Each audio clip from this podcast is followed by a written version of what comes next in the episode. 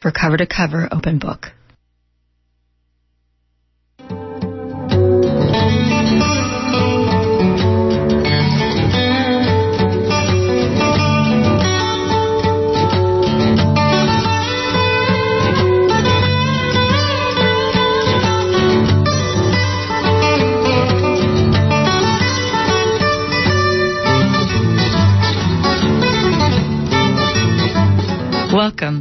I'm Shuka Kalantari, and this is Open Book, Friday's edition of Cover to Cover.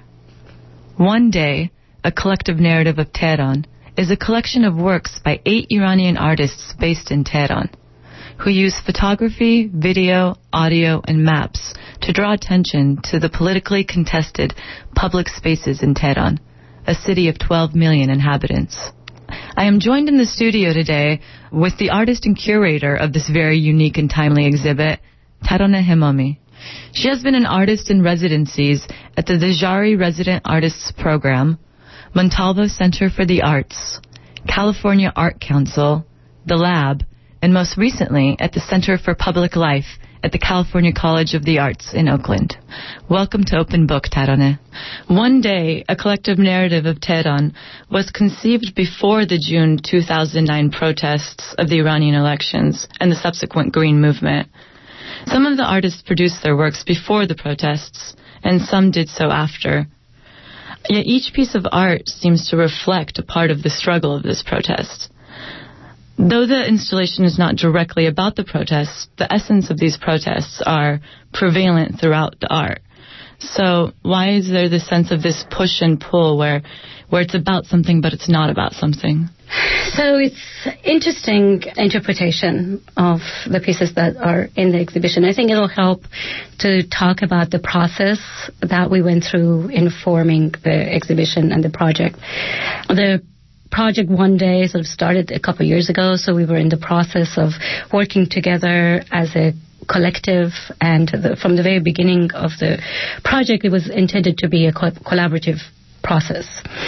Um, one that would give the control of the final exhibition to the artist of the show rather than me from the outside of Iran sort of predetermining what the exhibition would be, uh, which is what happens a lot in exhibitions in Iran. A lot of curators from outside go to Iran with a set idea of what they want to do and they pre-select the pieces for the show we did the kind of opposite. Uh, I presented the idea one day, really looking for the everyday of Tehran um, out of curiosity, out of uh, reconnecting back to the city of my childhood, and. Um, worked with Ghazaleh Hedayat, who's my um, co-organizer of the exhibition, who, and also a past collaborator while she was here at San Francisco Art Institute for her MFA, and um, invited a group of artists, and and for those two years they basically met regularly talking about the pieces, proposing projects and ideas, and discussing how the works would actually have a dialogue with one another. And so the works came about in relationship to one another. So this happened throughout 2008 and 2009. I went back to Iran in the summer, a few weeks before the election, and most of the work had already been done. Um, and there were a few artists that hadn't finished their works, and we were discussing that. But of course, the elections sort of changed everything, and we had all these discussions about what the works meant you know, these specific works that had been chosen for the show meant, um, considering everything that had happened in Tehran and how Tehran, in a way, had changed for them and for the audience that was going to be here in the U.S. in San Francisco. And we, you know, went back and forth trying to decide which pieces would actually fit in the exhibition. Uh, we ended up keeping some of the work that was intended for the show and then altering some of the other ones that would speak about what was going on a little bit more directly than other choices that we had before. And several pieces were made after the elections in response to what was happening. When walking up the stairs to um, the intersection for the arts gallery, the first thing that you notice is a bright neon sign reading Yek Ruz, which means one day in Farsi. I guess my question is Yek Ruz what? Um, what does one day mean to you in this piece? Mm-hmm. So the piece actually sort of exists outside of the actual gallery space. So it's disguised as the sign for the show. Yekruz has all these m- multiple meanings. Um, Yekruz, the everyday life of Tehran, as I was talking about, um, but also Yek- one day has this hopeful, one day we will return, one day Tehran will be home again, one day Iran would experience democracy. You know, there is, uh, to me, the um, sign, the green neon sign that spells out one day actually speaks to my hope for the country. But also, it is, like I said, it's, it's, a sign declaring the title of the exhibition as well.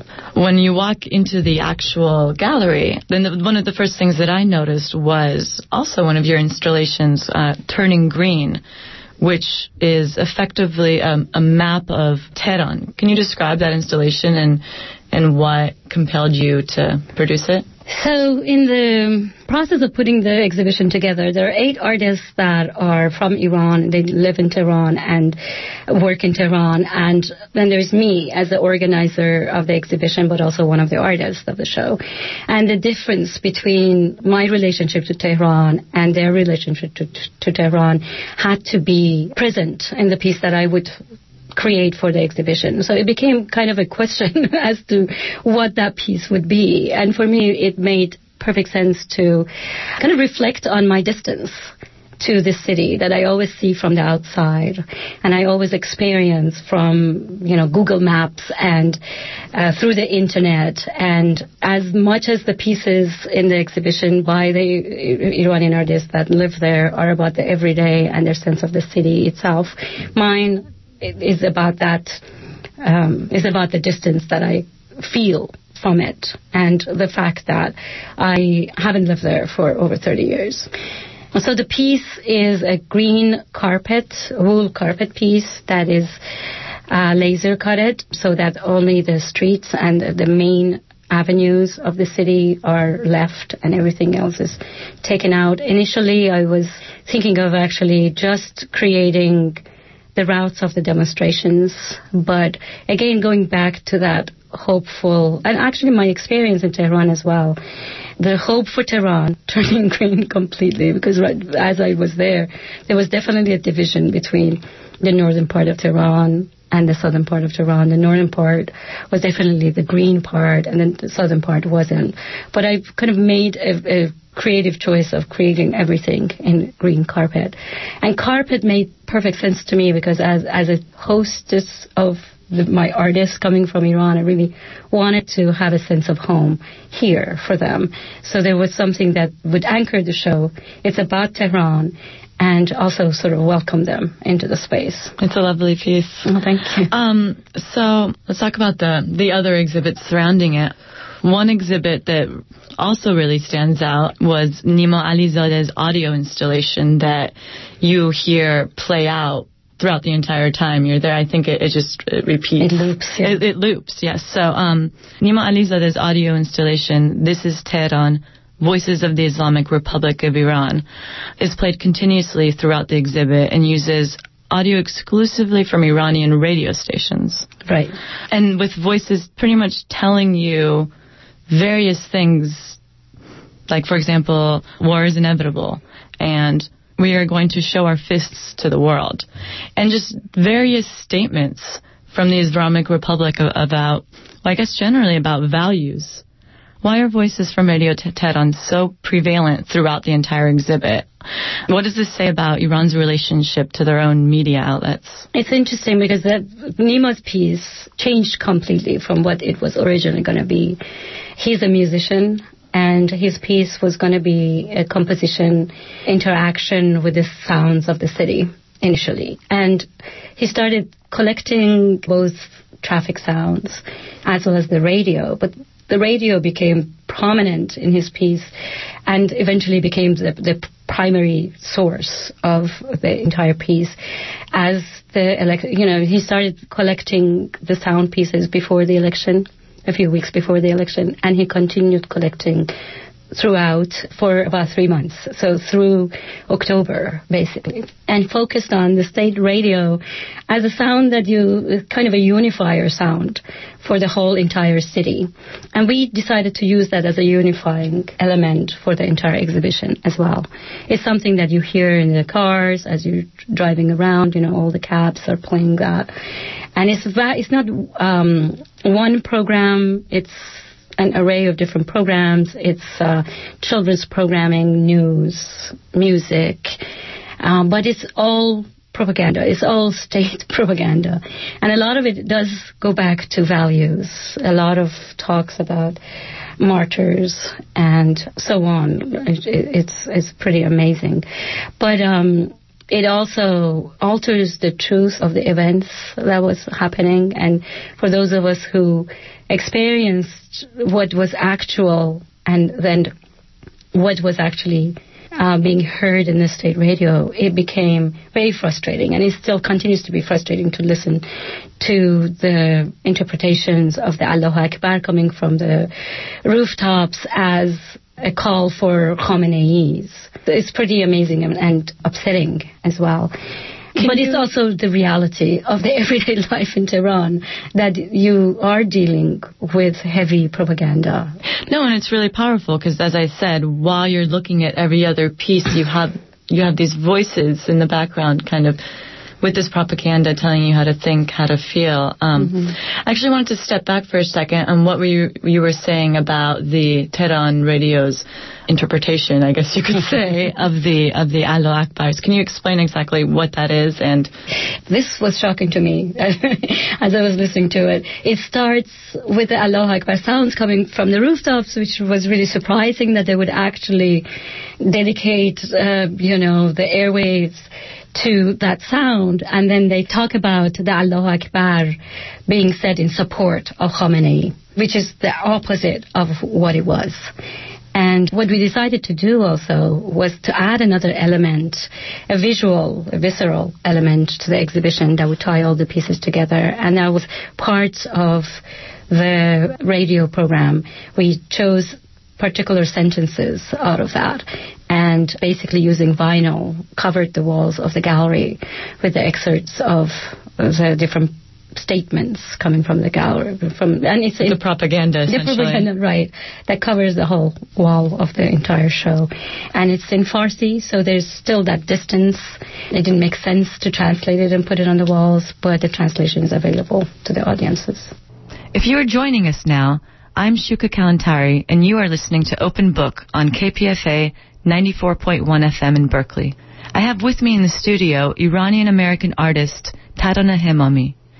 She teamed up with eight young artists in Iran to curate One Day, a collective narrative of Tehran, which describes life in the city of Tehran through the eyes of its artists. You can see the exhibit at the Intersection for the Arts in San Francisco through January 23rd and there will be a multimedia event in conjunction with One Day, a collective narrative of Tehran, tomorrow, January 16th at 7 p.m.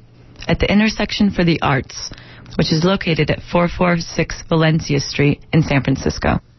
Tehran is a pretty big and a very busy city. Um, and yet, one common theme in this exhibit is that you rarely see people.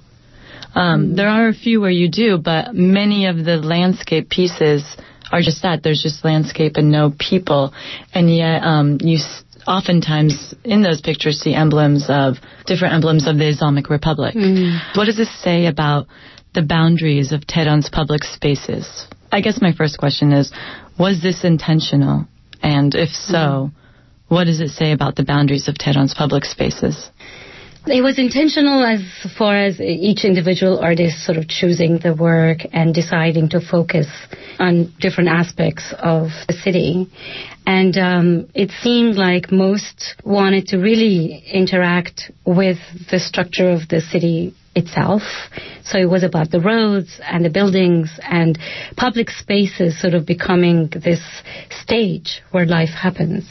I find it interesting that most documentation and images that you see of Tehran focuses on the people. And it's filled with people. Like I said, it's a crowded city. And so the signifier of Tehran. You know, the women in chadors and the veils become the prominent images of Tehran that you see, and the city becomes a background only. And in a way, it's shifted and it's changed completely. In thinking about, you know, the exhibition as a whole and the pieces that are empty of you know, the void of people is really present.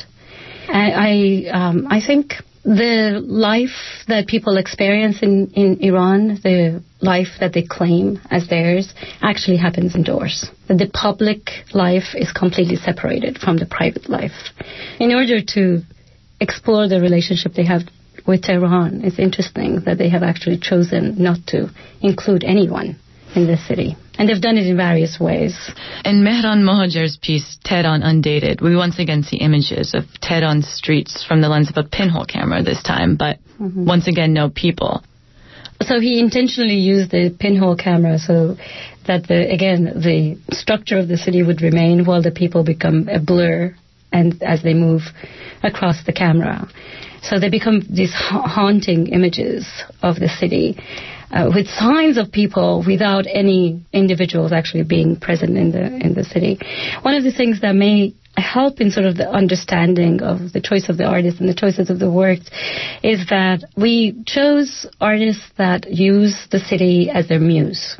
So these are artists that have done a lot of projects about Tehran, and they're very different from one another. This particular wor- work, in a way, became representative of the days right after the election. Uh, when the streets of Tehran, the city of 7 million, were in fact empty of people, except for when the demonstrations were happening. The city was paralyzed, it was completely closed off, the shops were closed, people stayed indoors, and the city was empty. And so, in a way, it's a reflection of my experience in Tehran um, after the elections and the weight of experience of that time period. Um, as you mentioned, you collaborated with Ghazaleh Hedayat to produce this exhibit. Mm-hmm. Can you describe her installation, Taxiography? Yeah, it's an interesting installation. It's made up of 72 individual pieces of paper, basically, that uh, are filled with um, what looks like maps of the city or alternative maps of Tehran in some ways, but in fact is a very conceptual map of the city. She's recording her experiences of traveling through the city with taxis and other means of public transportation by basically putting her pen to a piece of paper and recording her travels through the city. In a way, recording the bumps and the turns and the stops and the skin of the city. The experience of the skin of the city is reflected in the map. And what she's done is she always has the beginning of the route and the end of the route. And then there's also three colors one is for freeways and one for main streets of the city and one is more for alleys and as you read it, it's very loaded in its meaning right now because it talks about Maidan Azadi to um, Maidan Enqilab, you know, as, as, the routes of her travels, or from Maidan Azadi to uh, Zahra, which is the cemetery of uh, Tehran, as another route. And, and so you become really engaged in deciphering these paths and the journeys and knowing what has happened in Tehran recently, you add another layer of meaning to this otherwise very conceptual piece that was actually done before the elections. And one very just simple thing I, I got out of it from, you know, the few times I've been to Tehran mm-hmm. myself is that you essentially spend all your time in a taxi or a subway or a car. That gridlock traffic there makes LA look great. yeah, um, I think half of your life is spent in, in traffic, basically. One installation that particularly moved me was Neda Razavipur's video installation, Find the Lost One. It shows a split screen video installation of people coming and going from a subway station in Iran. Mm. And on the right screen, one of the people are supposed to be missing it's an interactive exhibition where you have to literally find the lost person. But I, I found that the process of trying to find this erased person actually causes a sense of anxiety or nervousness. What do you think was Neda Razavipur's intention of this exhibit? This is another piece that was actually done before the elections, and it shifted meanings completely after the elections. In fact, we had a discussion with Neda. She, for a while, wasn't sure if she wanted to participate in the exhibition because of the meaning that the work now carries with itself. Because as you may know, the, uh, there are a lot of people who have disappeared only to be found later in the prisons in Tehran as well as injured and dead. And this, of course, is not new, unfortunately, in our history, and it has happened over and over again. So her piece, even though it was done before the elections, it was alluding to that, the fact that you really no, are not in control of your life, that there is another force that may decide on your fate and what would become of you. So she sees this as a game. There are two screens next to each other, and as I said, they're identical. They're actually a scene from the metro in Mir Damad, and people are just passing by the camera. But the audience is asked to find the, the erased one on the right hand side. It even tells you where to look, and it's impossible to find it find the person. We, believe me, we looked for a long time and still couldn't find the missing person. You start looking at the shadows and you start looking in detail to every every individual that is passing by the camera. And what's interesting is that it could be anybody what it forces you to do is to actually look at every individual with so much intention and, and so much attention that you see them for the first time. Um, you know, otherwise you usually you know spend a few seconds in front of a video screen maybe. But um, I've had people in groups come and sit and actually watch the video for half an hour trying to find that missing person. All of the pieces for the exhibition have been made for this one day concept. And so they're all original and they're all about the everyday experiences. And so her piece is alluding to that. It's in fact alluding to the fact that this is their everyday reality. Someone could be missing. Can you also please describe Sabo Alizade's work, Captured Breath? Sabo Alizade's uh, piece is a sculptural piece, is basically a white cube that has 72 holes drilled into it all around. When you get close to it, you hear breathing in and breathing out coming from the inside of the box. And um, the piece was made after the elections. It was one of the last pieces that was added to the show. And um, it's kind of a memorial to uh, the 72 martyrs, as they call it, of the election. All of the artists, as you mentioned, um, but besides you, mm-hmm. are currently living right now in Tehran. Was there difficulty in sending their work, in sending their art to the U.S.? Mm-hmm. How did they get around getting their stuff here to the U.S.? Right. Well, from the very beginning, as we were thinking about the exhibition, we were very aware that this would could be a problem, not just because of customs and politics, but also because of cost and so on. And so intentionally, we actually went with mostly photographers and videographers, um, people's whose work could have been transferred digitally, and we would produce their work here. Uh, it ended up that few of the artists actually chose to ship the work, and it did become a real problem.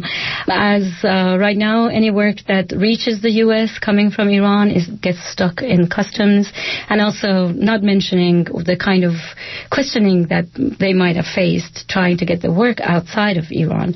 Most of the artists uh, who shipped their work had to ship the work out to uh, with a friend to a European country, and then have the work be shipped actually originating from Europe to the U.S. so that they would surpass that you know, mm-hmm. that problem. One of the things that came to my mind when I saw this exhibit is that, to a certain degree, all of these artists are putting their necks on the line because they live in Tehran, they live in Iran, they live under the regime, and yet they are, you know, presenting art that is abstract but can definitely portray a, a very political message. Mm. How have you guys dealt with that?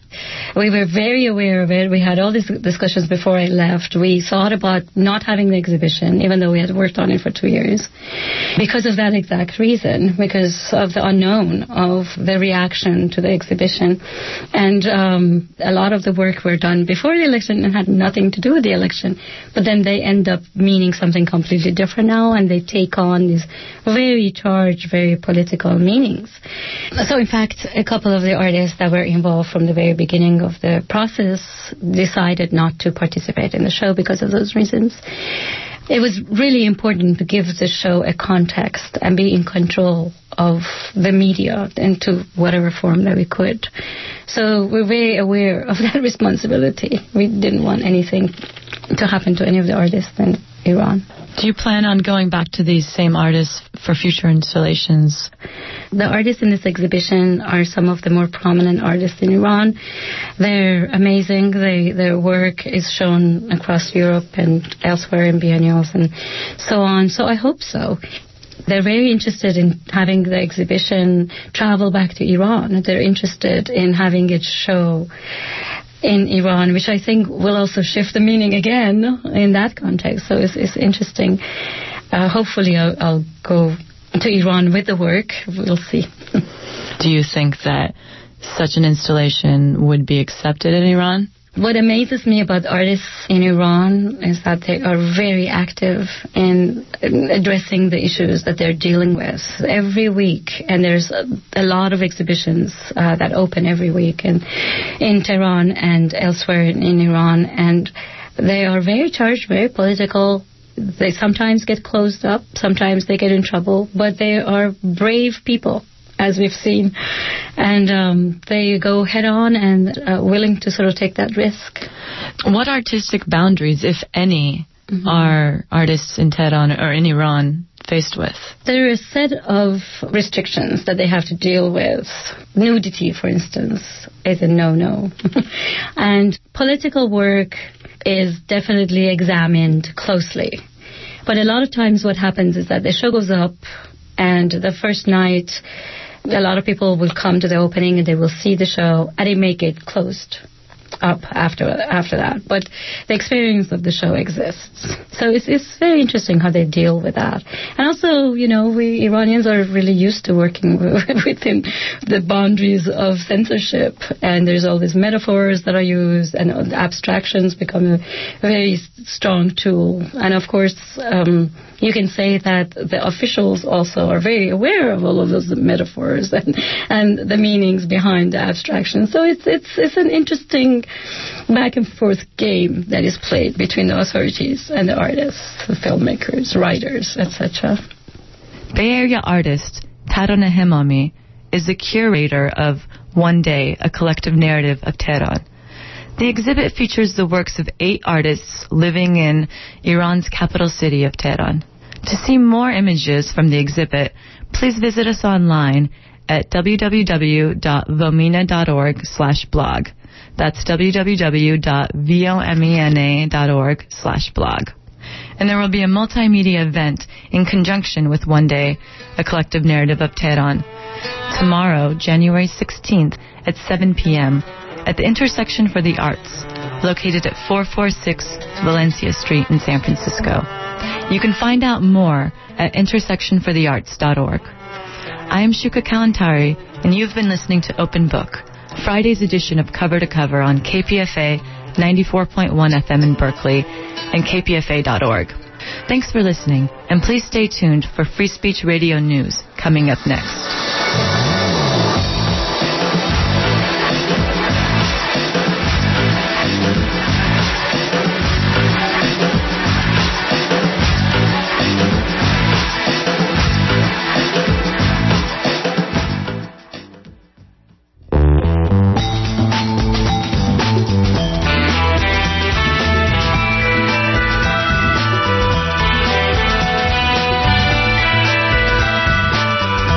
Is Free Speech Radio News for Friday, January 15th, 2010. In New York, I'm Dorian Merina. Coming up on today's newscast, aid and supplies begin to trickle into Haiti as rescuers race against time and survivors struggle for basic assistance. What kind of help? There's no hospital. I don't see no emergency, nothing. There's nothing. Nothing. Nothing.